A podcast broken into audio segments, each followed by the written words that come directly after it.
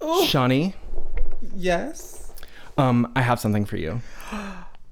What is it? Um, well, it's not actually a thing, but Oh. happy birthday to you. Happy birthday to you. Happy birthday, dear Shanae. Happy birthday Oh my god. to you. Um, when this comes out, your birthday will already been.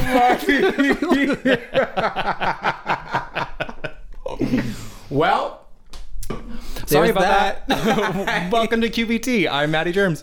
I'm Shawnee, and good luck beating that as a birthday gift, everybody.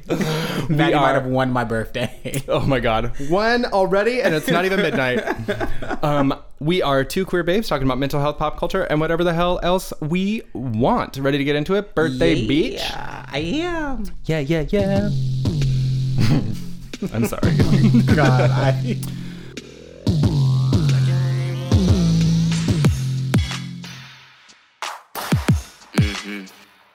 Trying to talk slick, all up in my ear and shit. um, what's up, slut? Happy birthday.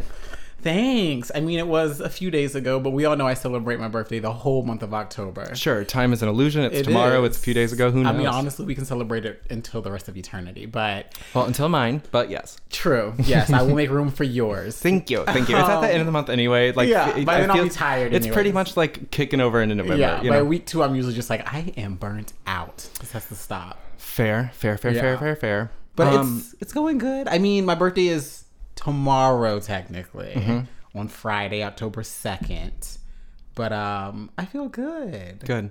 Yeah, I'm like bringing myself around to it this year, which is I feel like this happens every year. I'm like, oh, my birthday's coming up. I'm supposed to be doing something. I'm supposed Right. to care. And then like the week leading up to it, I'm like, oh wait, I actually care a lot, and I try Yeah. to figure things out. It's still been slow going this year, but Yeah. today I've been like, all right, tomorrow's the day. Yeah, yeah, Yeah. yeah.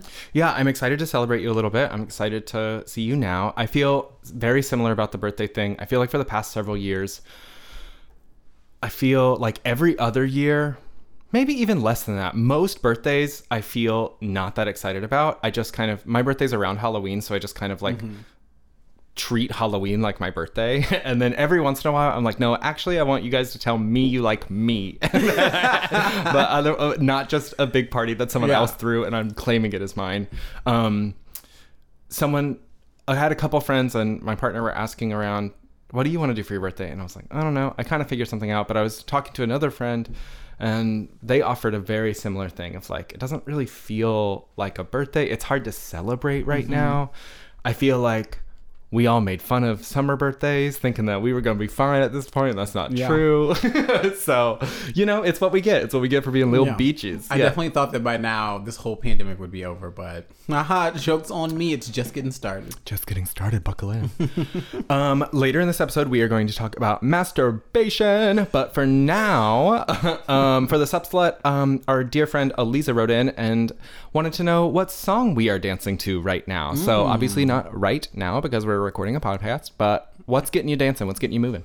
That um birthday rendition you sang at the top of the podcast. That's what I'm dancing to. Just putting on loop? Yeah. yeah. no, uh what am I dancing to? Snap. I don't know. Oh, you know what? It's the hood in me, but there's this new Travis Scott song that has MIA on it and Yes. Young Thug, and I've just had that on repeat, and I'm just like bouncing around my room. You might have saw my TikTok, Mm-hmm. but um, yeah, that's just been playing a lot. It's pretty good. I think um, I was nervous to engage with it just because, honestly, I think Travis Scott is really cool. Mm-hmm. I I cried at that documentary. I've never listened to the album. Like like it just it moved me. Um, but every time I see him, I'm like, that's for the kids. Same. Like it's not that I I even think the music is good, and I just like I'm never gonna go search in my Spotify for Well, Travis Scott. When you have these kids rolling up to McDonald's, like blasting his album and stealing posters, it makes it kind of hard to sign on. I mean, that's not her fault. She's just getting money. But I mean, yeah. MIA though, just she is a problematic person. The documentary is really fucking good. Yeah. Um, but love MIA. Yeah, I'm a fan of anything that she does for the most part. And so that was like the kind of draw for me. And I was the video? hesitating though until I saw you post about it. And then I was like, okay, maybe it's worth like listening to. and then I totally had several like driving moments. What's it called again? Franchise. Franchise. That's right. The she video's has a pretty cute little hook. too. Yeah. I thought that she was gonna have like two word, like it was gonna be featuring MIA, and it was gonna be her coming out of retirement and just being like "bitch," and then that was like Yeah, that was the it. feature. But she has like a cute little thing. She's really like actually featured in it. Doing her thing where I'm like, I don't know what you're talking about, girl, but it sounds good. Yeah, I thought it was gonna be like that song with Kanye and FKA Twigs. Oh yeah. I don't like that song, but I love FKA Twigs. you don't part. like that song? No, I don't. And I and honestly, despite how much like uh we shouldn't, I I sort of still listen to Kanye every once in a while. Like so it's not even his but that his part is bad and I just like don't like the song, but I I did on Twitter someone released like a version that was just FKA Twigs Uh-huh. part and that part is so good. Well, I mean, everybody in it, aside from FKA Twigs, is like, why are you here? Yeah. Like Skrillex. I mean, our, our dear friend Carlos is listening right now and is like, You guys, I've told you over and over and over again that they've changed since that one fucking album. Dubstep has not been their thing for so long. Carlos, are you listening? I know you're going to say. Um, what are you listening to? What are you dancing to?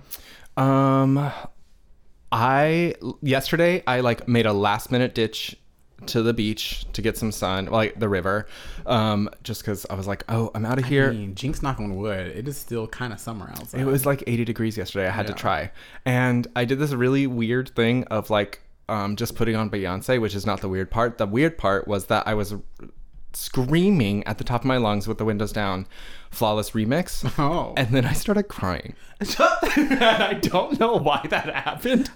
I think it was like I felt so powerful for the first time in so long. Just like it was like a, it was like an affirmation, like just like telling myself over and over. It was very strange. Are you sure you don't want the work today to be why you were crying? No, no, no, I do not. No, no, no, I do not.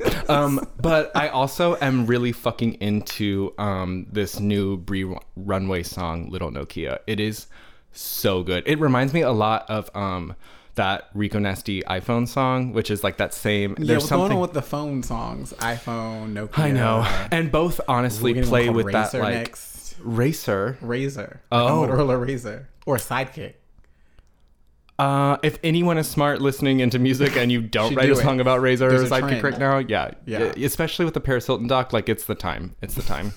um, but speaking of other things, and what about it? Pop culture and politics. Mm-hmm. Where do you want to go first? I feel like Well, it's not on this list, but I just want to give a shout out to Mariah Carey putting out this memoir, which I wholeheartedly Oh. plan to read whenever I have time to. But are you a big Mariah Carey person? I am. I don't think I've ever forthright outset like I've never just said it like I'm a Mariah Carey fan, but like You are. I am. Yeah. You have to. I mean, she is. She is the diva. I feel like you can dislike Mariah Carey, but Mm-hmm. you cannot. You can't just like not have respect for her, That's. I feel like that's absolutely right. Like right? You're res- gonna respect the woman. You might not like her, but you're gonna respect her, and that's Yeah. how I feel about her. I feel I I feel that. I like I definitely she is not my diva. I feel Right. like part of that though was that I missed the part when she was amazing. Like I wasn't allowed to listen to music until like 2001. And so like and that was like Obsessed is such a good song, an Eminem diss track. Like it's such a good song and that to me was like great, funny, beautiful. And then that was also the time where she just kind of started being like really wild. And I like only understood her as that one song kind of and I was like who is this person being this wild? It was like she did that MTV Cribs episode Oh, and then just everything went left. Like That what was it? Honey. Yeah. No, glitter. Uh-huh. Honey was the one with Jessica Alba. Ooh, we'll forget about that. Glitter They're happened. both not great. Yeah. She did that weird Cribs tour. I don't know. Yeah. I mean, she deserves the utmost respect. And I feel like I started getting kind of back into understanding the appreciation for her after that New Year's Eve thing where she failed miserably. Which, like, Mike's fail live shit is hard, whatever. I, it yeah, was yeah. definitely more her team. She fired all that team, and I feel like the career's been back on the up again. Mm-hmm. And I feel like because she's been a little bit more in tune with why she's funny. Um, and she's gorgeous. And I mean, Emotions is just like, it's an Yeah. incredible song. But I mean, I would just, I would rather listen to like Whitney's discography. I would rather listen to, Yes. I'm, I'm when not Mariah listening comes to on, and, oh, you're wearing a Whitney shirt. Cute. I didn't even know.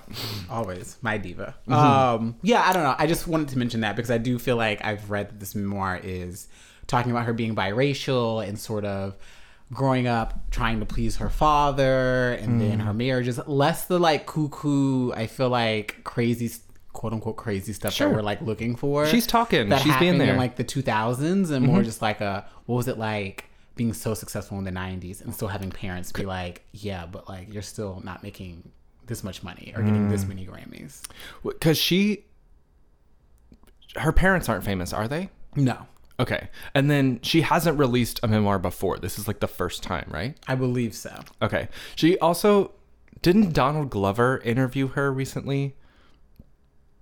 I feel like I saw something where he interviewed her and it was like weird. He was like making apologies for like white people not understanding why the movement is a thing, like Oh. to Mariah Carey about her book, and it wasn't about her book. It was a very strange little uh, clip that, uh, or like picture of the interview that I saw. Interesting. It doesn't matter. If neither of us read it, we don't need to talk about it. I much prefer Danny Glover interviewing Mariah Carey than Donald Glover. But that's just me. Yeah, Childish Gambino, a mess. um, okay, so let's just get this out of the way and talk about some fun shit. The debates. Did you watch them? Do you Oh care? God, did I accidentally watch those? Mm-hmm. No, I watched them on purpose and then wish I had watched them accidentally because I don't know what I sat through and watched for an hour and a half. It's a fucking mess. It was a ridiculous. It was um, upsetting to watch, no matter what side you're on. Yeah. It. Uh, I felt like we were watching Biden just fumble the ball over and you like the sports reference over and over and over and job. over again. Like What is that? who cares? Um, I feel like he had so many opportunities, was handed so many things around uh, Trump throwing him attacks on his character that could have easily just been like there was a moment where I think Trump said something like, um, you know, well, you, we have you recording, play the tapes or whatever, and Biden didn't throw back like. Remember what happened with your tapes? Like we let's go find your tapes. Like Yeah. Uh, there there's just like all these moments of volleying that just like we're not allowed to happen. And part of that is this person is doesn't make any sense. How do you argue eh, or debate with someone that has no rooting in logic? And it was just upsetting because it was like I feel bad. I feel mad at myself that I watched it because I knew I wasn't going to walk away with any new information, right? Like I guess maybe I watched it out of hope that it wouldn't be the outcome that it was and that is foolish. like even when I was watching it I should have turned it off and been like that is a shit show like I thought it was going to be. I'm moving on. But it just I mean I feel like Van Jones uh, on CNN did the best summary. He was asked like right after, like, what do you think about it? He's like, there's three takeaways. First one, the president did not denounce white supremacy. The president did not denounce white supremacy. The president did not denounce white supremacy. And that was, I think, there's lots of other nuanced Yeah. takeaways, I guess, but that is the thing. And it was it was awful. It was the it was just a terrible practice in like self-flagellation. I have no idea why I watched it. It was, so bad. So bad. I was like, I don't need to sit here and watch three white men yell at each other about interrupting each other. I don't know. It was it was a waste of time. It truly was. I was actually really mad that I wasted an hour and a half of my life like that. I was like, I could have done something else in it, like with this time. And also, like, these are my two choices. These are my two options. I know. That's it. I mean, it just it was honestly like also one of the most racist things I've ever seen. Like it was just the fact that three white men are given 2 minutes to debate quote race. It's it wasn't even debating racism. It was debating race. Like that was the way it was framed. And then the incorrect use of black being thrown around every uh, oh other my word and then just like n- no what does it mean we know what it means. We witnessed a question about racism in America. Within seconds, get turned into d- a debate about law and order. That tells you everything you need to know about white Yeah. supremacy. like it's just like it's bullshit. Um, but we're not, why relive it? Let's move on. Um, oh, actually, something really cute that I am so excited about. Shamir's album comes out tomorrow, and it's a self-titled album. Um, but Shamir is the one you might have heard a song from like 2014. They hate that song that's like hi hi howdy howdy hi hi. You know? Do you know that song? I don't think On the so. regular. Maybe I don't know. I don't hear it. It's very cute. Uh, Shamir on the regular. It's very cute. It's like a ve- super poppy, really cute thing. Um, and the industry didn't know what to do with them and they treated them poorly. And um, they've had a lot of like kind of experimental self produced stuff come out, but uh, they just put out this single called The Other Side, which is kind of like a mix between like grunge and folk kind of stuff. It sounds hmm. so weird for like a genderqueer black kid to produce mm-hmm. and come out with, but it the main thing that they have always been is a songwriter. And i'm just i'm really excited to listen to this album. I haven't honestly paid a whole lot of, t- of attention to them in the meantime. I saw them when that album came out that had on the regular on it i saw them i think down at like star theater or something and they were so wonderful and i just they took a step back from music because they were disappointed how the industry was treating them and making sure that they wanted to be like a um a pop person and they were like i actually have much more musical prowess than this but um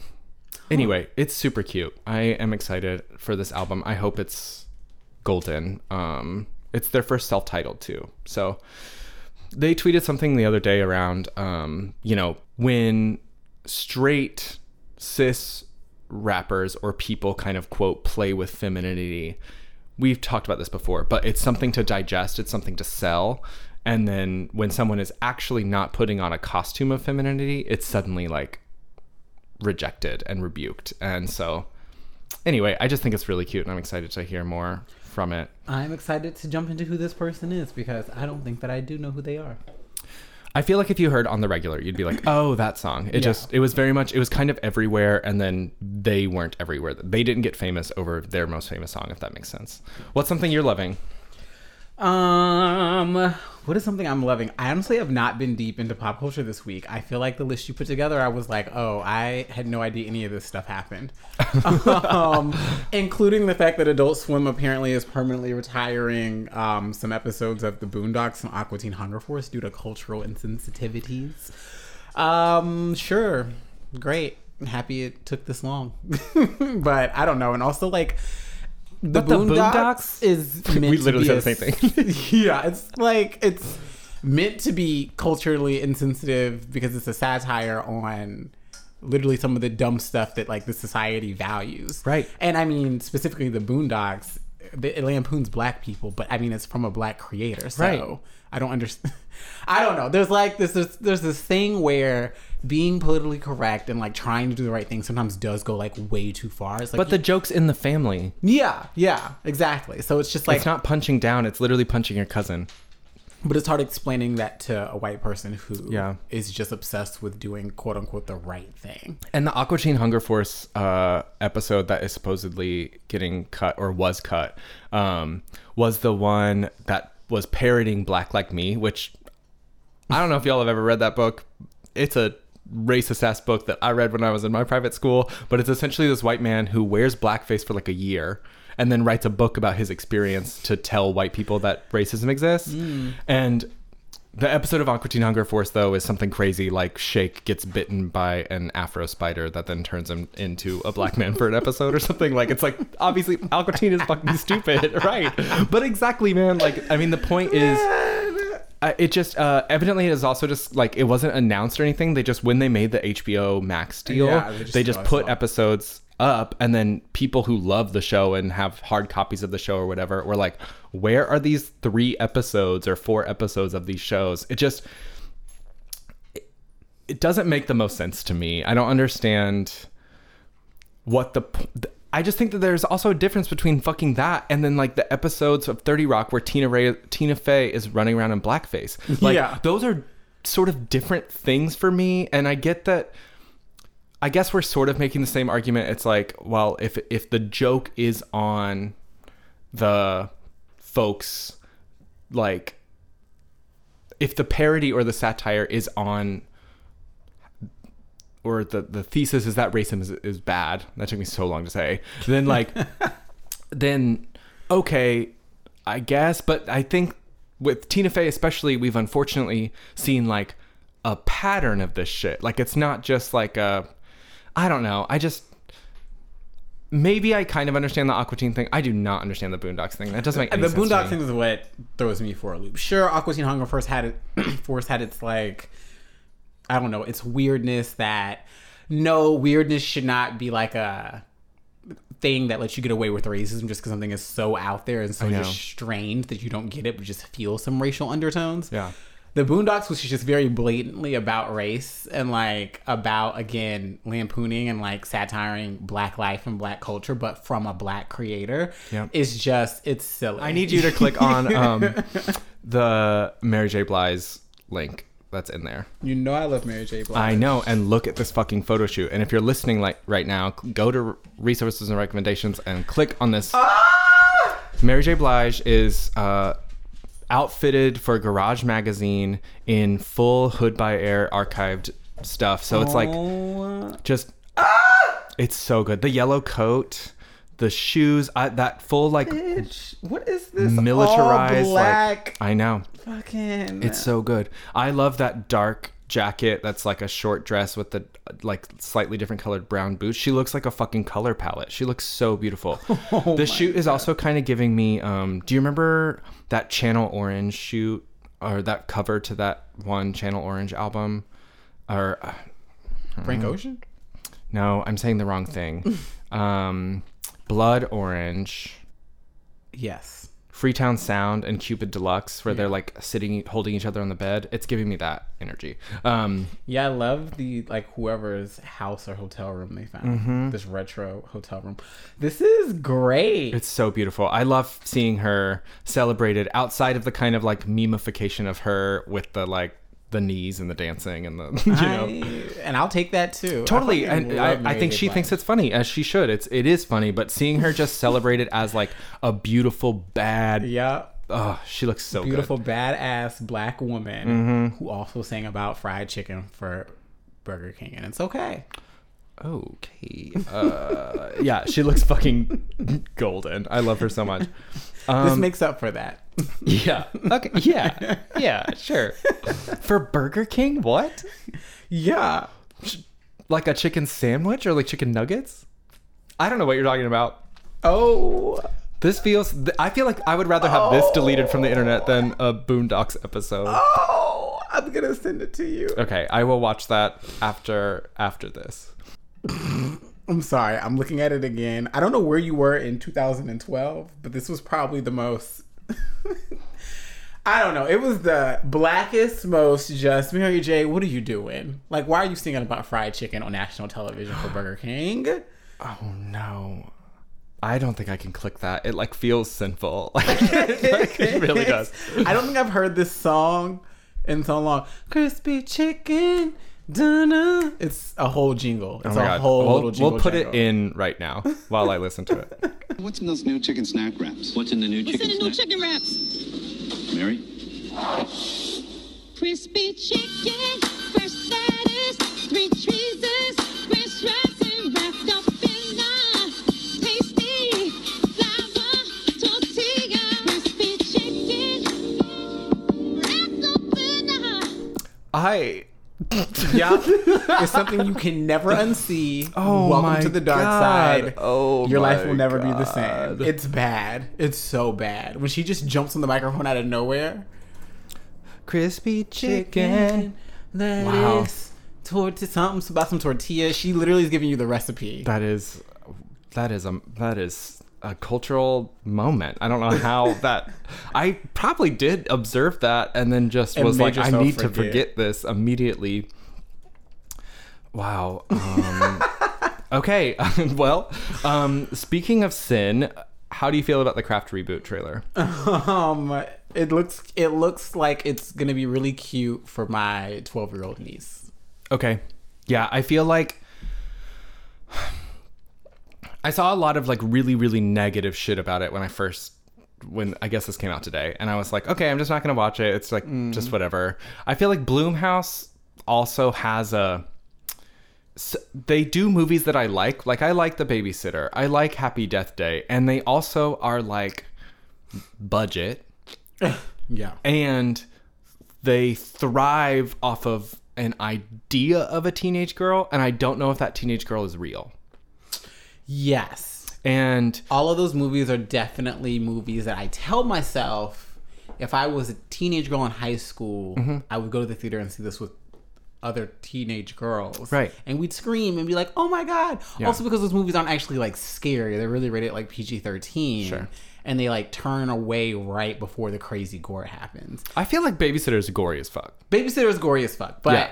But it's Happy also- Death it's Day a little to You, kitschy. It's like- that Fantasy Island movie that came out. Oh no, yeah, I'm not watching that. I've learned to like look at what something's rated before I actually turn it on. Yeah, if it's not if it's not our r- horror, it's probably bad. It's probably bad. So I feel like Blumhouse toes the line. Maybe they do do some R-rated stuff and some PG-13 stuff, but I don't know. Like maybe it'll leave its mark for a younger generation. It definitely doesn't. It doesn't look like it has anything on the original craft. Not that I was expecting it to.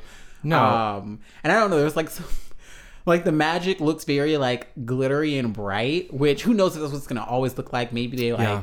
do some change and it's darker, but it just looks very uh I don't know, like teeny bopper, Yeah. Lisa Frank kind of. And I I wonder if that is just because we perceive young people that way. You know what I mean? Like, Absolutely. I, because when I saw the craft, I was not a teenage girl. I was a, a young child. I think I was Mm-hmm. younger. And then when I saw it older, I'm like, oh, I have seen this girl before. I, this is what the sort of goth goth goth goth art girl sort of looked like at this time. True. And I bet that is what that same type of girl kind of looks like now Mm-hmm. but because i don't hang out with 15 year olds i don't know what they look like you know what i mean like i i gonna only have joke and then I tiktok be because inappropriate. what'd you say I was gonna make a joke and then I figured it'd be inappropriate. Yeah. anything with fifteen year olds is off limits. it generally is yeah and like so I, I i watched this and i was like uh it doesn't read as terrible awful bad to me as i saw people kind of bandwagoning onto it but i think it's another one of those things of like it's just not the movie is not made for 30 year old gay men to go see like like you know like that is Then like what movie is? the hours oh. White Oleander. Oh my god, I do love White Oleander. I also love the hours. Nicole Kidman's nose, it's iconic. Iconic. Iconic. Uh, Nicole Kidman. Honestly, any movie with Nicole Kidman is meant for a thirty-year-old gay man. truly, truly, truly, truly. Truly. Um, Miley Cyrus covered Heart of Glass. Did you watch that? Nope. But there it is. Um, okay, yeah, we can go. It's honestly really good, and she it, it got such a good reception. And Heart, um, or Blondie, like they retweeted it too, and were like, "This is a really good cover." I feel like honestly, Miley just needs to release a cover album. Almost every time she puts out a cover, it's good, and it sounds like Miley making it her own song. I feel like not everyone is sold on her own music, but I feel like people sort of agree, "Oh yeah, the bitch can sing, I just don't like her." and I feel like there's plenty of covers that she could do. She that um oh no, Velvet Underground. The Why Do You Only Call Me When You High? Have you ever heard that cover? Mm, from her. Yeah. No. It's so good. It's so good. She she's a great singer. Anyway, it doesn't matter. Also, Brendan from uh Move I'm Gay podcast. Hi babes, we love you. Um sent me um this Oklou O K L O U. I don't know how to say it. I'm sorry. Um, she has a new album galore. It's very cute. I, it's not something that I would have normally picked up, so I appreciate the recommendation.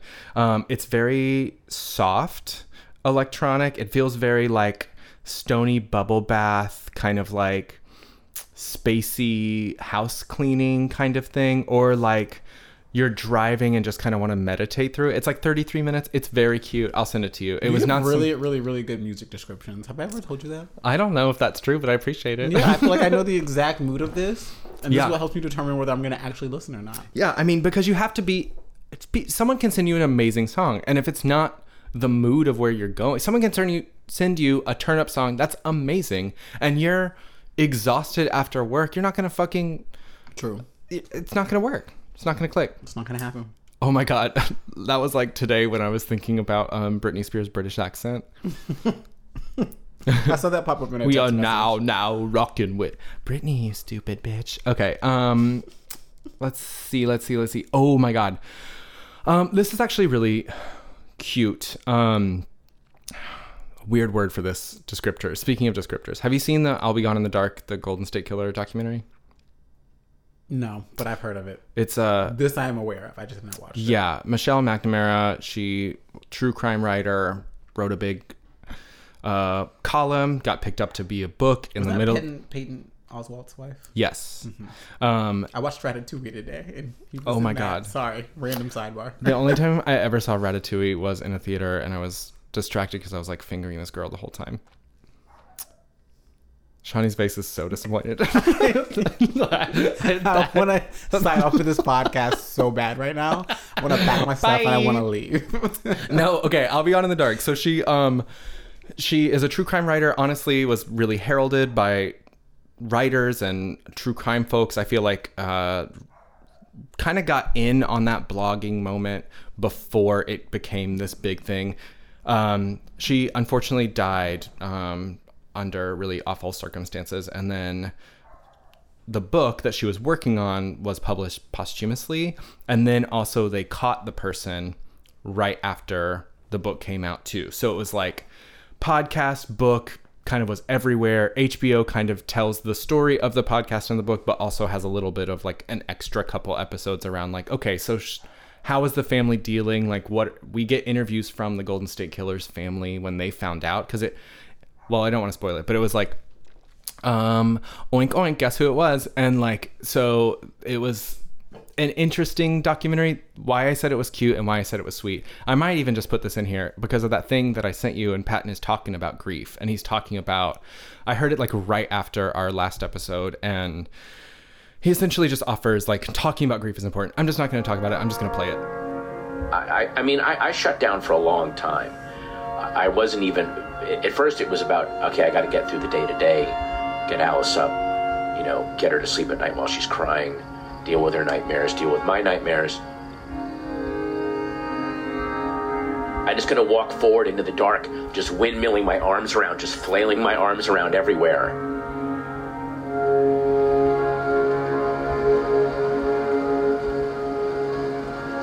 now I'm, you know, it's six months and 12 days on, and man, uh, grief is, it, it, if you don't talk about it, then grief really gets to set up and fortify its positions inside of you and begin to immobilize you.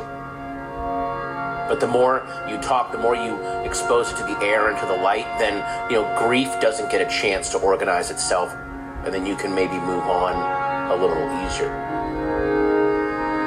It's a way to make the darkness feel uncomfortable with itself for a little bit.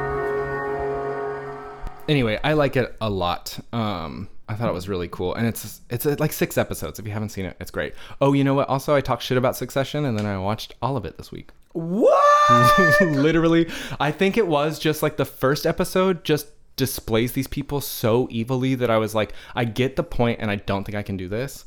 And then out of nowhere i started i didn't watch the first three again. I just jumped in at episode five and then i was like gone done. Never doubt my choice in TV show. i i don't think i doubted you i just was like I, it may not be for me and then It's doubt. I know it's for Okay. you.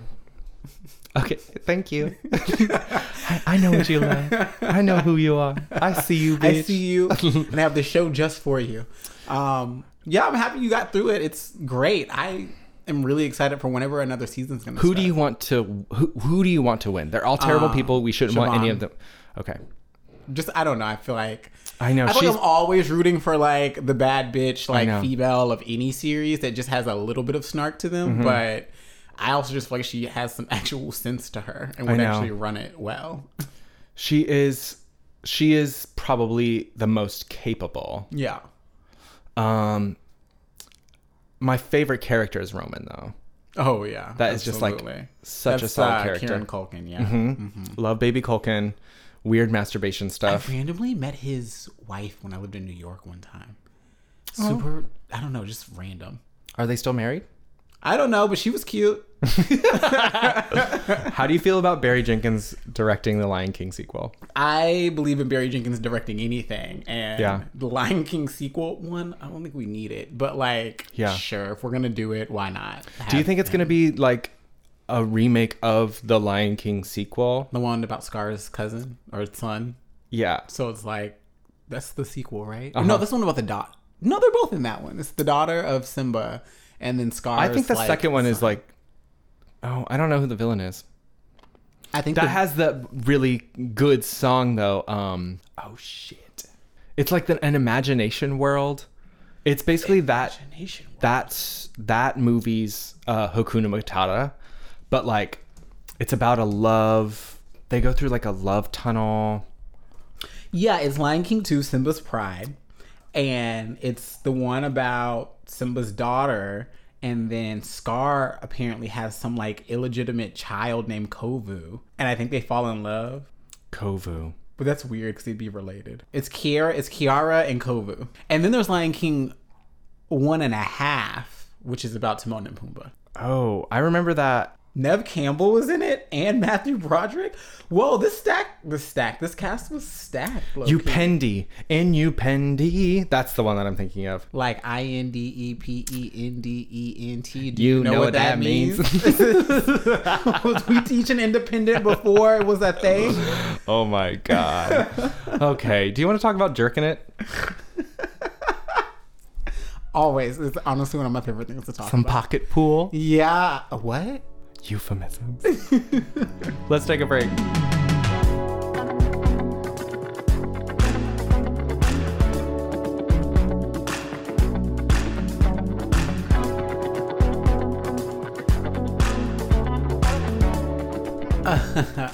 Uh, while y'all were away, listeners, or while we were away, should I say, I gave Inupendi a listen, and uh, did you know that you can beat the bush like there's no tomorrow? Beat the bush like there's no tomorrow. which is the perfect segue into the work because following last week's thrilling episode about grief and loss, we thought it'd be great to talk about something a little bit more lighthearted, like jacking it. Let's let's shoot a load. Let's shoot a load together because that's a thing. oh, I mean, it's Group a thing. masturbation is Oh, a, it's a it's thing. a thing. Um, I had flashbacks. Uh, like, so do I you want to so- tell the story first? no, no, no, no. I don't. I don't actually. I want to know though. Do you remember the first time you masturbated? Oh, the first time? Yes. Okay. Uh, You want to hear it? Yeah, I do. Okay. It was uh in middle school in the bathroom at Nice. home, Oh. not in school. No, no, no. got it. Um I definitely jacked off in my school before. oh, I have as well. Yeah. But it that was like high school. Okay. I Um, was yeah, I don't know what happened in the bathroom. It was You, You guys did- don't judge me. There was like a period in like middle school where I was still doing the thing where I was pretending to take a shower, but I didn't actually take a shower, and I don't know why. people still do that now. You're right. White people do. Um, so I don't know. I was pretending to take a shower, and I don't remember how I discovered myself. I think I just gave it a try. Because did you hear kid- about it? There was a kid in middle school who was like, "Oh, you guys, like you have to try this thing. Yeah. If you just like rub on yourself down there Yep. a lot, it feels good." And I'm just like, "Whatever, dude. Like, Mm-hmm. I think we all know that nothing happens when you touch it." Yeah. And one day I was just like, "Fucking, I'm gonna give it a shot. And I didn't shoot, but I felt something. It took like another few months before something actually came out. And I was like, whoa. There is something about like masturbating sort of young where it feels like you're giving yourself a sexual awakening. Like Yeah. like you're having these visual cues and you you probably I mean boys often will get like random boners throughout the whatever, but you don't know what to do with it. You know, especially if it's still growing. Like you don't even know what's going on. It's just like I remember when I first started getting boners, super embarrassing. One time I told a teacher. I was like, "Excuse me, something's wrong." I was like, I was like, something's What? very wrong. I was like, I think it's like it hurts. It's like hard. I don't get it. My mom, she was, and my mom worked at the school. She was like, I think you need to go talk to your mom. Um, and I did, and then I doubt we really talked about it. Um, but um, later, a couple years later, oh I was always the youngest in my class. And so, like, I was probably 11 or 12, and they were probably 12 or 13. Um, and a kid came in and told us about the magic of masturbation. I was like, that seems crazy. Like, I fully had this kid draw me a diagram because I could not understand what he was saying. Like, I didn't understand. I was like, so you just grip it? Like, how does that not hurt? And then he was like, no, he like, so he like drew me a little, like, little cartoon hand drawing. Hot. Sort of. First little like dirty magazine. and then yeah i feel like i went home very soon after that and figured it out and i feel like i didn't stop i just never stopped masturbating Same. I don't think it like- ever ended. It just kept going. i mean it was crazy intense for i feel like we should do another episode on like the mental health of puberty but like i just i all i could think about was coming all the time I know. I don't. I don't know a young person. I don't know a person that was that age myself that like didn't do it like five times a day. I feel like I would. I and you'd go to school it- and be like, "What's your number? Like, what's the highest number you can get to?" And you'd all Yeah. like, you with your buddies, like trying to be like, "All right, you go home and see if you can beat me. I had six. Can you do Okay, seven? That's a bit competitive. I mean, but we were competitive boys. yeah, you were apparently. But no, I remember being like, I can't wait to get home. Mm-hmm. Oh my god, another embarrassing story. I used to run my life on like a. I still kind of do like on like a cat like a schedule like. After I leave, after I get off from school, I'm doing this from this time, homework from this time to this time. Then I'm gonna go outside and hang out. with What did you write time. down? Oh, I used to be. I forgot what I wrote down for jacking off, but I think it was just something stupid like practice. it is practice. It is, but I would dedicate like two hours to it. Yeah. It took me three minutes, but then I would wait like 15 minutes and be like, time to do it again. Mm-hmm. Yeah. I mean, and it feels. I mean, which there are times when aspects of sexuality still mirror this for me, where there's something. The sexy thing about it is the kind of secret of it, or mm-hmm. the the mystery of it, or whatever. But how long or did you ever talk about it with anyone? I mean, it sounds like you talked about it with some like classmates or whatever, but like, like, did you ever have a conversation with your mom about it or anything? Yeah, No, I. but I mean, she's doing your laundry. Well, it's. no, actually, I was doing my laundry. okay. By that point, I think. I feel like in high school when it was like just like so obvious that I was jacking off, I was like, I'll do this now. Yeah, yeah, yeah, Like- yeah. I mean, I definitely, again, and I feel like it happens to everybody. Definitely got like walked in on. Oh, yeah. a couple of times. Oh my God.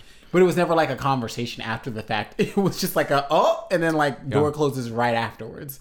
Um, no, did you and your parents have a conversation around it? So when I was 13, my dad like drove me out into the woods my and then God, son. hi, um, and his way of having like the talk with me was by playing this multiple disc thing from Focus on the Family called Bringing Up Boys, and one of the discs is about sex and masturbation. It's basically like don't be a faggot. Masturbating can help you stay pure, but don't have sex until you're married. Like that is like the messages I received. But I thought it was like a little bit progressive because it was like it wasn't never touch yourself. It was just like try to keep it together, but young people are fucking crazy.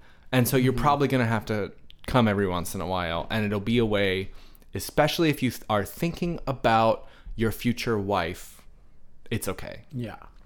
which is psychotic. It sounds psychotic. It sounds like, I mean, I feel like growing up, a lot of people, regardless of gender, sexuality, whatever, get this message of like masturbating is bad or not a thing Yeah. that you should be doing. Yeah. So, I mean, I do think that's progressive, that that's even a, at that age, that that would be a message that you get. But I mean, it was also never talked about. And then also the other part about that that that's paired with is like, don't you dare look at porn.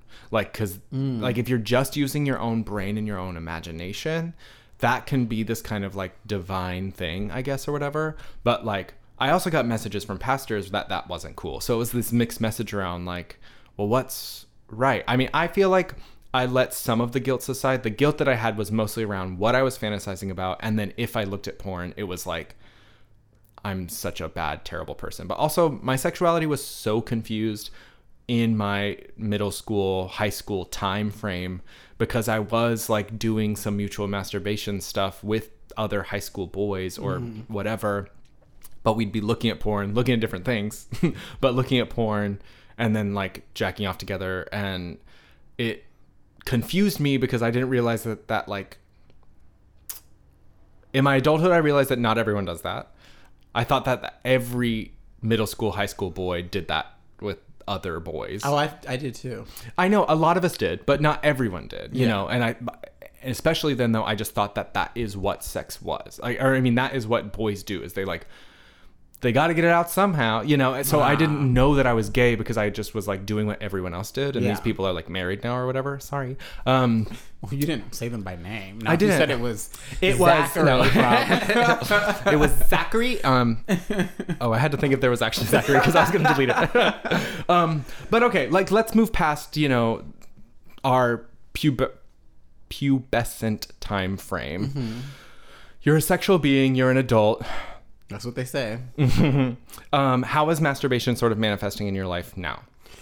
Uh, during a pandemic, often. Yeah, But um, and maybe maybe not like right now, but just like in your adulthood, like no, I know what you're saying. Um, I think that for me, it manifests from my. Well, we've talked about this on the podcast before. I am somebody that. I I was able to go a very long time in life without having sex. Right, Yeah. I didn't lose my virginity until I was 27. Right, because you were And having then- sex with yourself. Exactly. Yeah. And for me, if I ever did get horny, it was just like, well, I have a hand. I can do something about that. Yeah. Um, and that has continued to sort of be my ideology around masturbation. I don't Yeah. feel bad about it. I don't. But mas- isn't it weird a little bit that there's like a caveat you have to offer? Because like what you're the the caveat you're offering is I don't feel bad about it. Ah. And and I know you don't because you're saying that. And also culturally we have this thing around masturbation that is either shame because of cultural, social, religious reasons. Uh, only ugly people masturbate uh, or like if you can't get it, you you do it. You know what I mean? Or like uh, it's like pervy after a certain point because only like horny little boys do it. Like you're an adult, why are you masturbating all the time? You know what I mean? Uh, and feel like I'm trying to think of another kind of example of like a a stereotype around like why it's why there's like a cultural pause in admitting that masturbation happens. You know what I mean? Yeah, I don't know. I guess I've never.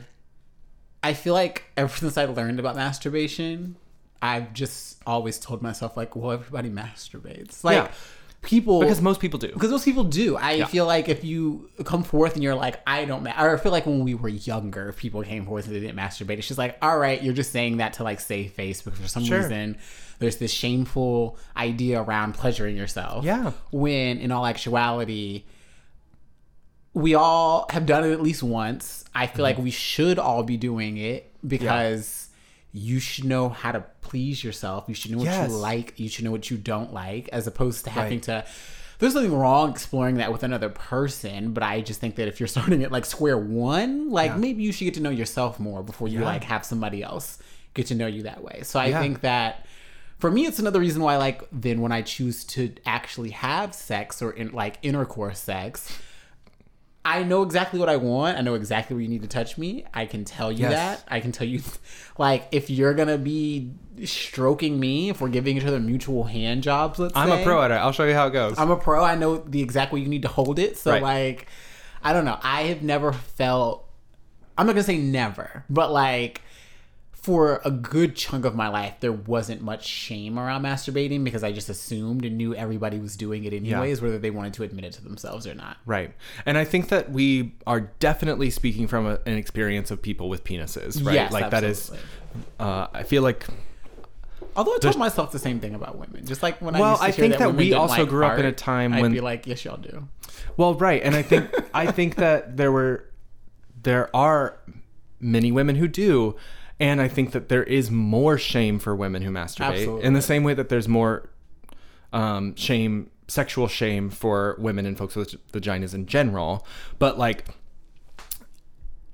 that isn't my experience so I, i'm making a lot of inference and like i'm actually there's a couple articles um, that we have in the resources doc that i there was like a, a cool study by carolyn Meiller and Candice Hargons on bisexual and queer women masturbation. Go check it out. But um, there is something a little bit more daring around uh, that admitting. I think for folks with vaginas, like I think that exploration is sometimes like not as culturally um, shown in media. I feel like the reason one of the like we feel everyone masturbates is because well we have that experience we have the experience of boys talking about it and then there's also the cultural joke of the fact that all men are masturbating everywhere all Yeah, the yeah. time you know what i mean and It's like not hard to find that representation in media. Either. Right. Yeah. I feel like media about women masturbating is much more niche and often directed at women, and men don't see it. Mm-hmm. Like, often. Unless it's porn, which is a different thing, I think. I feel like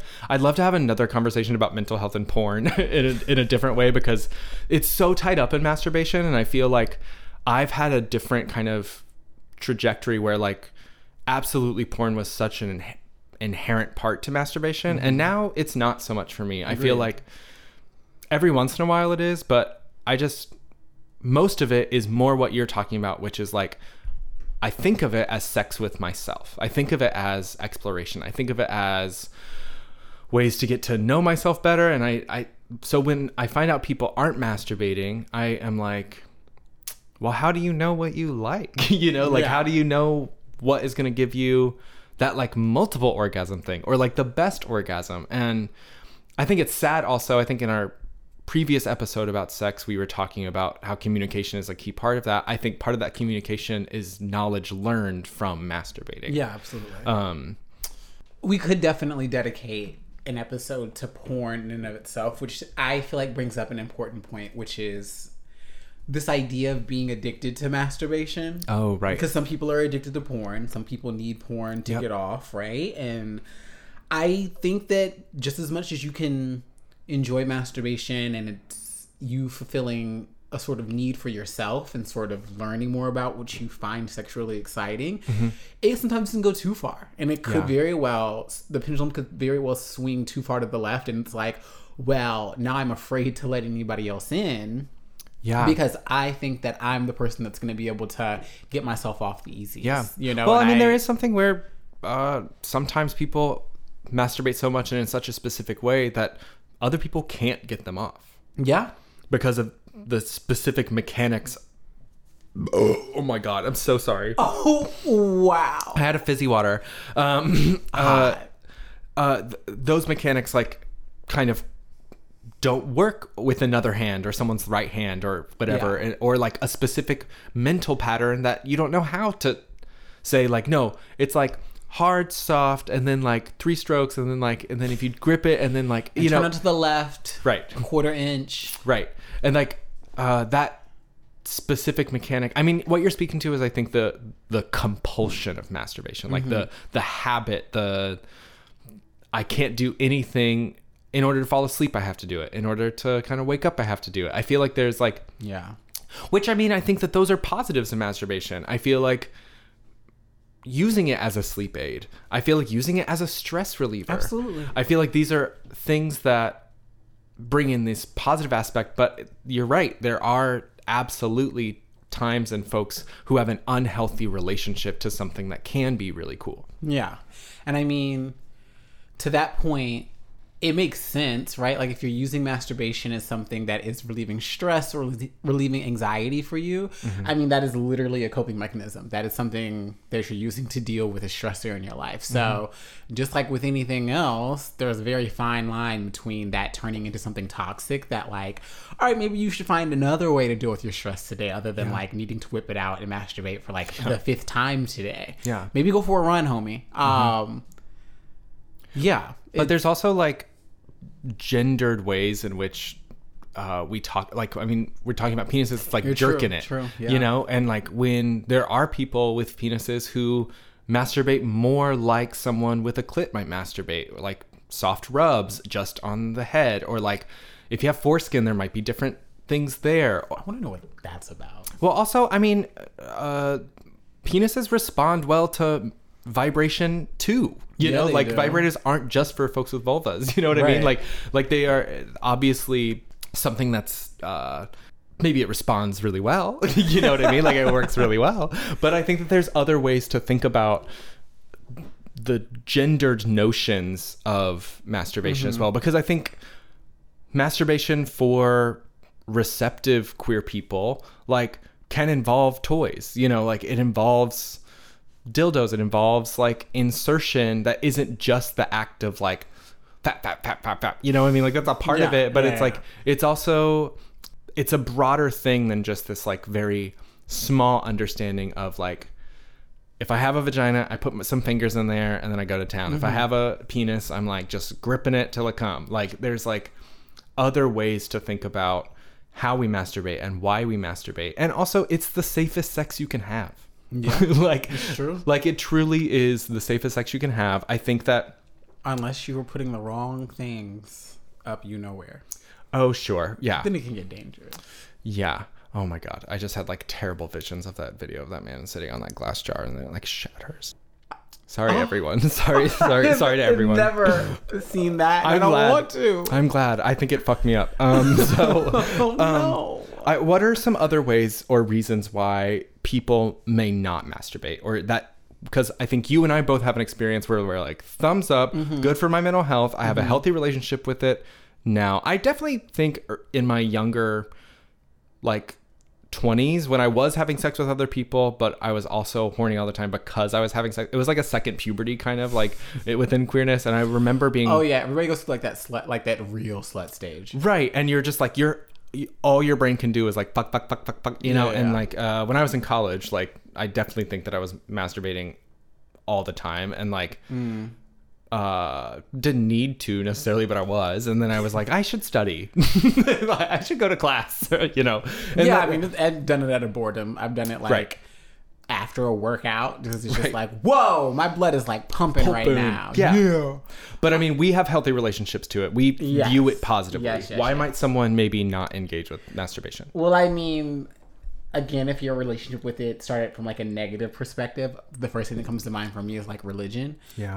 Um, you know, I grew up Baptist Christian, which I don't think I I can't remember ever getting the message of like masturbation is bad, just like straight up. At least Yeah. not from like loved ones, but it was definitely just something that wasn't talked about. Therefore, Well, it's vulgar. I was able right. I was able to sort of sort of freely explore it without sort of any anything else interfering Yeah. with it, if that makes sense. That's a gift, though. Yeah, it is. It absolutely is. Um, but then I think another thing that could contribute to somebody maybe not feeling comfortable or them not looking at it as a positive thing. Um, people are just that are uncomfortable with their body, and I'm not like judging that as like right or wrong. I think that Sure. same thing with puberty. You're learning your body. Your body's changing. There's some things you like. There's some things that you don't like, and I think that especially being queer, like Like some kind of dysphoria there with the body. Yeah. Yeah, absolutely. Um, I think that if you're somebody who's gender non-conforming or um, transitioning in any way, shape, or form, then like there's still a level of um, comfort that you're still learning with your body and you're learning to experience with your body, and that's not always a happy, exciting thing. Sometimes it's really scary. Sometimes it's it's really nerve wracking to have to explore those parts of yourself. So I think that I could absolutely see masturbation through that lens is something difficult to sort of Right. do. So uh, uh, right now, I am working at. Um, I was about to say the name. I am working at a mental health institution where I live, focused specifically on extreme anxiety cases. Right. So uh, folks come to us when they often are out of a lot of options, and a lot of folks come to us because they have a lot of mental compos- com- oh my god mental compulsions around sexual shame. And like sometimes some of that challenging is sort of prescribing masturbation is is, is oh, of, of this idea of like hey you can do this. As a practitioner you can also tell me about it and then we can talk about the negative stuff and move through it because talking with your mom isn't going to work. You've kind of self-isolated because you don't have the same sexual experience as your peers and now there's this like disconnect because of the ways that your brain has like maladapted to the experience of sexual pleasure, right? But at the same time, while masturbation can be this thing that we offer as like I think it honestly goes well with our conversation that we were having um, with Lucia a few weeks ago about eating and bodies and stuff like that. It's like it can be a way to kind of fall back into your body and love your body and see yourself as a sexual being because like you're hot, you know, and if there is some genital dysphoria, if there's some other things there, that may not be the thing until some other stuff is dealt with. That is the best thing for you.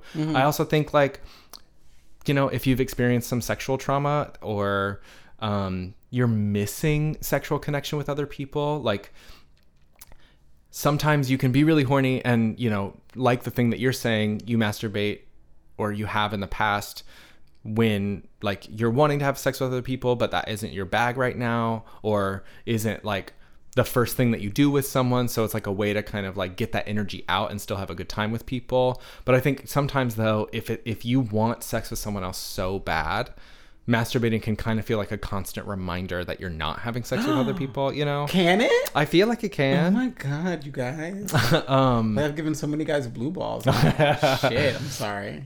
No, I don't think that's what I mean. I just and I think the sexual trauma thing absolutely. I mean just ex- because like especially well, I mean when your hormones go, you don't always have like mental control over that and then you're accidentally kind of triggered by your own body. Mm-hmm. And like so then that is like a scary or My hard thing to work around. all the time. Oh my god.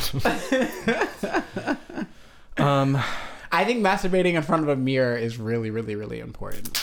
it's so great. It's great. it's great. it's better than a lot of people. I feel like it took me a while to get around the notion of doing it. Yeah. Literally, and not even from like a I well, maybe it was from a place of like I don't like me or Yeah. the way I look. I think I always. I mean, if I up- looked like you, I would masturbate in front of a mirror all the time. Shut up. um, for me, it was more of like a, I guess, a vain thing. It was just like I don't need to look in the mirror at myself to get off. And then when I was doing it, it's just like, oh, this feels so weird. Yeah. But then it's questioning like, why do you think it's weird to think that you're so, to think that you look you hot are hot and, worthy of being lusted after. and- Exactly. Yeah. And then now it's one of my favorite things to do. That is I love watching that. porn. It's like, hey, let's just get naked in front of the mirror and like go at it. I love this confession, and I I'm telling y'all way too much about myself. no, That's no, no, it. no. It's just you and I in a room. No one's here. I'm not telling, no one's telling here. y'all anything no else. one's here. Um, I feel I absolutely like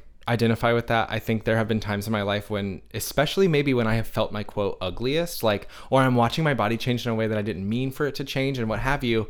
I have found that there have been instances of masturbation with like sex with myself where I'm like, I'm fucking hot, and then that allows me to go offer love and be loved by other people. You know what I mean? Like I think that that absolutely I started having sex before I had really kind of come to terms with my body and like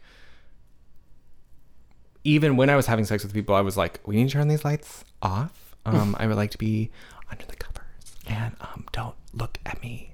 You can look at my face and you can look at my dick but like nothing else. Matter of fact, I'm just I'm gonna put on this Halloween mask real quick. Yeah. Oh my god. Honestly, um, spooky season. Um, it's just I always just like got fucked in a scream mask. Like I was gonna say I am gonna go home and masturbate in front of the mirror and i'm Michael Myers like yeah. full with a knife. Um. Exactly. Um. No, I think that that is absolutely great advice. I think. Um. What are some ways like? I have always I love like the cam thing. I like I feel like the types of porn that I do mm. like are like people who have set up their own camera and are either filming themselves masturbating or like live streaming or stuff like that. I love that shit. I think that that is so hot. I think that like it screams confidence. It's like I am so hot that you're going to pay me or you're on the other fucking side of that computer, you stupid little ugly bitch, and you're gonna fucking watch me jack off, and you're gonna love it, and you're gonna jack your own little dick, aren't you, little bitch? And it's like, I am, I am. Are you I sure you don't have like okay like where's your OnlyFans? Um, We're waiting. The listeners want to know. I would not earn a dime. it would just, it would be like two people who like already have fucked me. It's just like, why are you here? Why are you here? Oh my god, we're gonna do a QBT OnlyFans. How do you feel about masturbation in relationships? Uh, I feel the same way about it. I would not being in. You're just you're you're just like always pro, always. I'm yes. always, I'm, Yeah. yeah. you're not going to convince me not to masturbate. I'm not saying that at all. And I'm I never just, Mm-hmm. gonna convince anybody else not to. I think that in a relationship, do it separately, do it together. Sounds like fun to me. Yeah. I've done that before in a relationship where it's just like, hey, maybe sex isn't the thing tonight because Sure. I had uh nachos This and some pussy full of shit. burritos Yeah. and some queso dip. Sure. You know, and I'm feeling full and delicious. yeah, and this pussy's gonna do more than talk, honey. So let's just maybe mutually masturbate together. Yeah. It's so Um, hot. And you get to watch without the language component. You it's you get to watch how your partner might get themselves off. Yeah. It's it's it's knowledge, it's data. you know? You're doing Science. You're doing science. You're the Facebook of your own sex life. I don't know what that means. um, yeah, I, I condone it, and I think even separately, like again, some that sometimes somebody's horny and the other person isn't. Yeah. and it's like, hey, homie, you just you're gonna have to go in the bathroom tonight, or Yeah. n- not even go in the bathroom. You can do it right here next to me. Right. I'm gonna be asleep though. Yeah. And I feel like that is kind of a queer understanding in some ways. I feel like there's a lot of, especially in like cis relationships, there's like this weird ownership thing. There's like, mm. I mean, it's fucked up, but it's there even if you don't have, even You if you have a really dick. cool progressive You don't own this relationship. I know, but like, I will say that when I was like freshly 21 and my boyfriend, like, we didn't live together. I, obviously, I was a child. And, uh, you know, if I found out that he had like jacked off, like, right before I got there or like the day before, I'd be pissed. I'd be Really? like, first of all, I wanted that giant load. Why didn't you give that to me? Like, I wanted it. And then the second would be like, I felt like there was like sexual energy being taken away from me as a which is like wrong. Like that wasn't mine. That was that person's sexual energy. I had no right to that at all despite the fact that we were dating. And that was very much like you know, I was 21 when it comes out of my mouth right now. I'm like probably turning red by how embarrassed that uh I am that I thought those things, but I did and I had to like kind of had that boyfriend be kind enough to be like you're being dumb. You don't own me or my body. I will do what I want. Get over it. And like they were totally right. And I am very much where you are now. But I think that there are probably some people out there who feel weird or have had a partner feel weird about that. And I think it's important to advocate for your body, your choice, and all that jazz you know like it's it's also weird to be on a podcast and admit you've done something like terrible or had an awful ideology but i think that that is just like it's something that's true and it's like culturally something that i didn't like it's not like i chose that right i felt like that was just what was right like you had sex with your partner or when you were single you masturbated Yeah. or if i'm not going to see my partner for like a week that's okay but like otherwise yeah. We save our cummies for each other That felt so silly, even when you were saying it. Like it is silly your, your face is full flabbergasted you're just like Just- i don't it's get hard it for me to understand, I guess. I've been masturbating for a long time, which is maybe why I'm so open talking about this. Yeah. But it's just like, I don't know that I, I don't know. I would never think to own somebody's body. I mean, we all, when we're feeling a little like horny or slutty, like that's my cum. Like, Yeah. absolutely give it to me. But I don't know. That's interesting. Yeah, I mean, it's definitely like an unhealthy way to come to relationships. But I think, I mean, I also think that there's maybe some folks out there who have a partner where they like can know that they're masturbating and then they feel bad, like, why aren't they having sex with me? And often it's not about that. Like, it just is about that person having a moment, you know? Yeah, I, your libido I honestly, isn't always going to be on the same biological not on the same page clock, right know? and i feel like there's like a lot of guilt and shame tied up in like not being the perfect partner like and not being what child. but i mean We can save that for a whole other podcast. well i mean i feel like some of the learning and unlearning that i did with that first relationship has taken me to this point where i kind of understand that one person cannot be everything for you or you shouldn't put that pressure on someone i shouldn't put that pressure on myself like and that that isn't necessarily to like be like so everyone should be poly like that's not what i'm saying but i think that there that That is exhausting. I, it, I mean, I, I there is something though around like coming to an under coming to an understanding of like we are individuals. Your partner cannot be everything for you. So like, be what you want to be for yourself. You know. Um, we'd love to hear some more thoughts from you about masturbation. Thank you so much to um, our friend on Instagram whose page just left me as I started to say this. Bree, yes, Bree in Austin, brown in Austin. brown skin Bree. Um, oh, I think she also has a podcast too. Actually, um, we'll link it. But thank you so much for the suggestion to talk about masturbation. I it had not come to us, and I was really happy for the suggestion. Say come one more time. Come, come, come, come, come, come, come, come, come, come, come, come, come. Um, we'll be right back. We're almost ready to come back again. Well, after a really long conversation on masturbation, I am wiped. So tired. So tired. I'm exhausted, but not too exhausted that I can't take my meds. Yeah, that's important. You should you should always take your meds, even especially after you masturbate. Mm-hmm. Um, you know, replenish your nutrients. Oh my god. Uh, All right, I'm being ridiculous. So What you got? let's talk about meds. You want me to go first? yeah. Okay.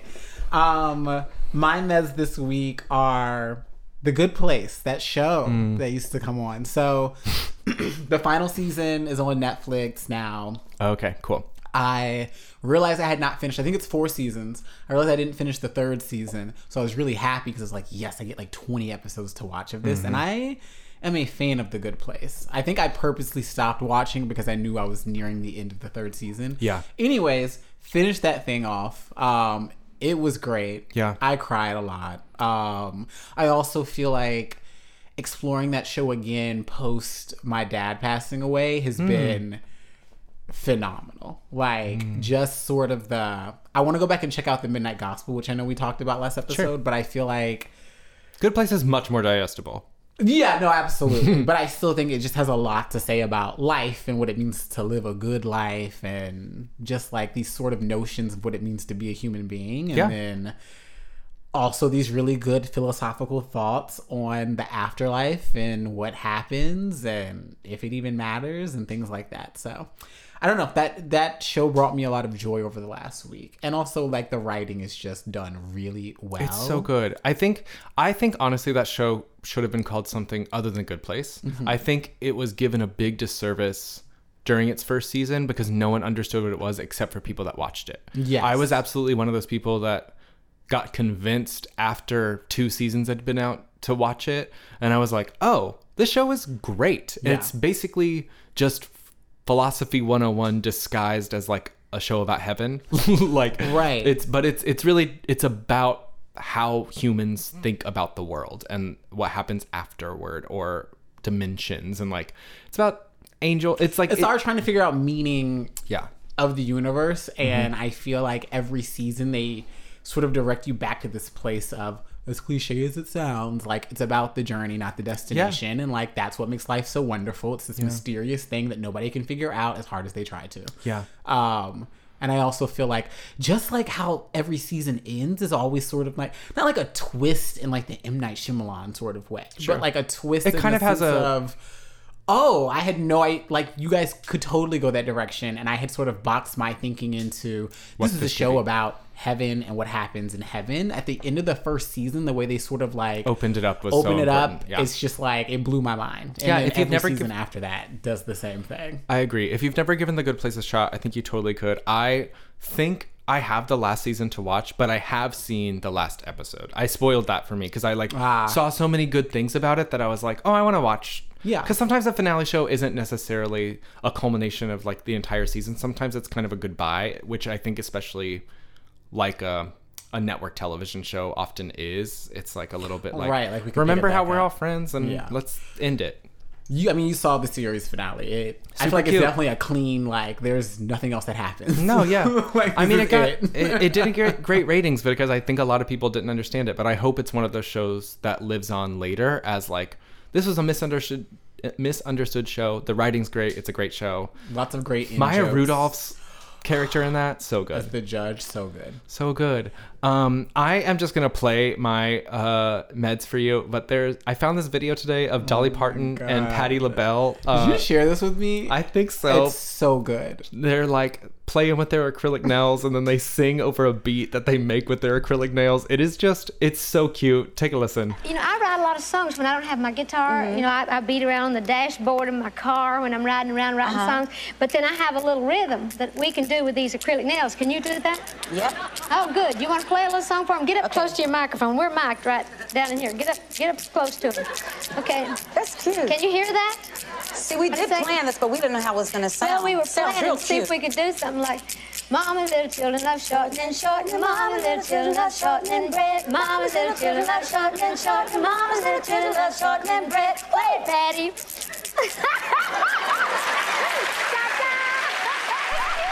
Okay, honey, what's our homework? I love that freaking video. I love it. It's so good. um, homework time. You guessed it. Guess what I'm gonna make all of you go do right now. Call our Literally, moms. I don't care Oh. what you're doing, even if you're in a car.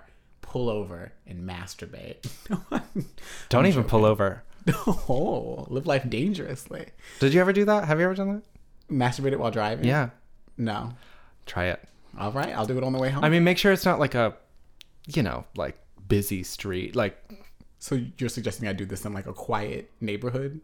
no, I don't know how to suggest. families? I don't know how to do that. Never mind. That's a bad suggestion. I'm just saying, um, do your best to do it safely. If you feel like you're becoming unsafe, don't continue. But if you've never done it, I would say give it a Oh try. Oh wow, It's fun. Next road trip. Um, It's no, perfect. f- for a homework is actually uh, we talked about it earlier. If you have a mirror, masturbate in front of a mirror with your eyes open. Look at yourself deeply everywhere. And I don't know, just feel empowered. It's gonna feel empowering. Don't be afraid of your body. It's Yeah. it's your body. You're in control of it. I agree. I feel like if for some reason that would be like incredibly triggering for you, talk with a friend about masturbation. Talk with a friends about why maybe masturbation isn't your favorite thing. I feel like just getting some combos out in the open. Either way, We feels. love open conversation about tough subjects. Um, let us know how your Don't- nut was. Don't, don't, please, do not write in let us know what your nut is. I Don't would- write Shawnee, write me. Okay, you can let That's Maddie at know. Maddie I do not want this fucking listener fan fiction coming our way. You can follow us on Instagram and Twitter at QBT Pod. Um, don't forget to subscribe and share. Also, we still got stickers. We got a few left. I mailed a bunch out today, but um, thank you to everyone that collected some of those. Um, big thank you to Marquis and Shanti Darling for letting us use their music, and big thanks to Ali Kiltz for helping us with editing. You ready to get on out of here? That was a sen- that was a very sensual end. I didn't mean for it to be. I think my uh, my body just went limp. Oh. I'm just a limpopotamus. Oh, a limpopot. Oh. we have to go. This is Bye. it's too much.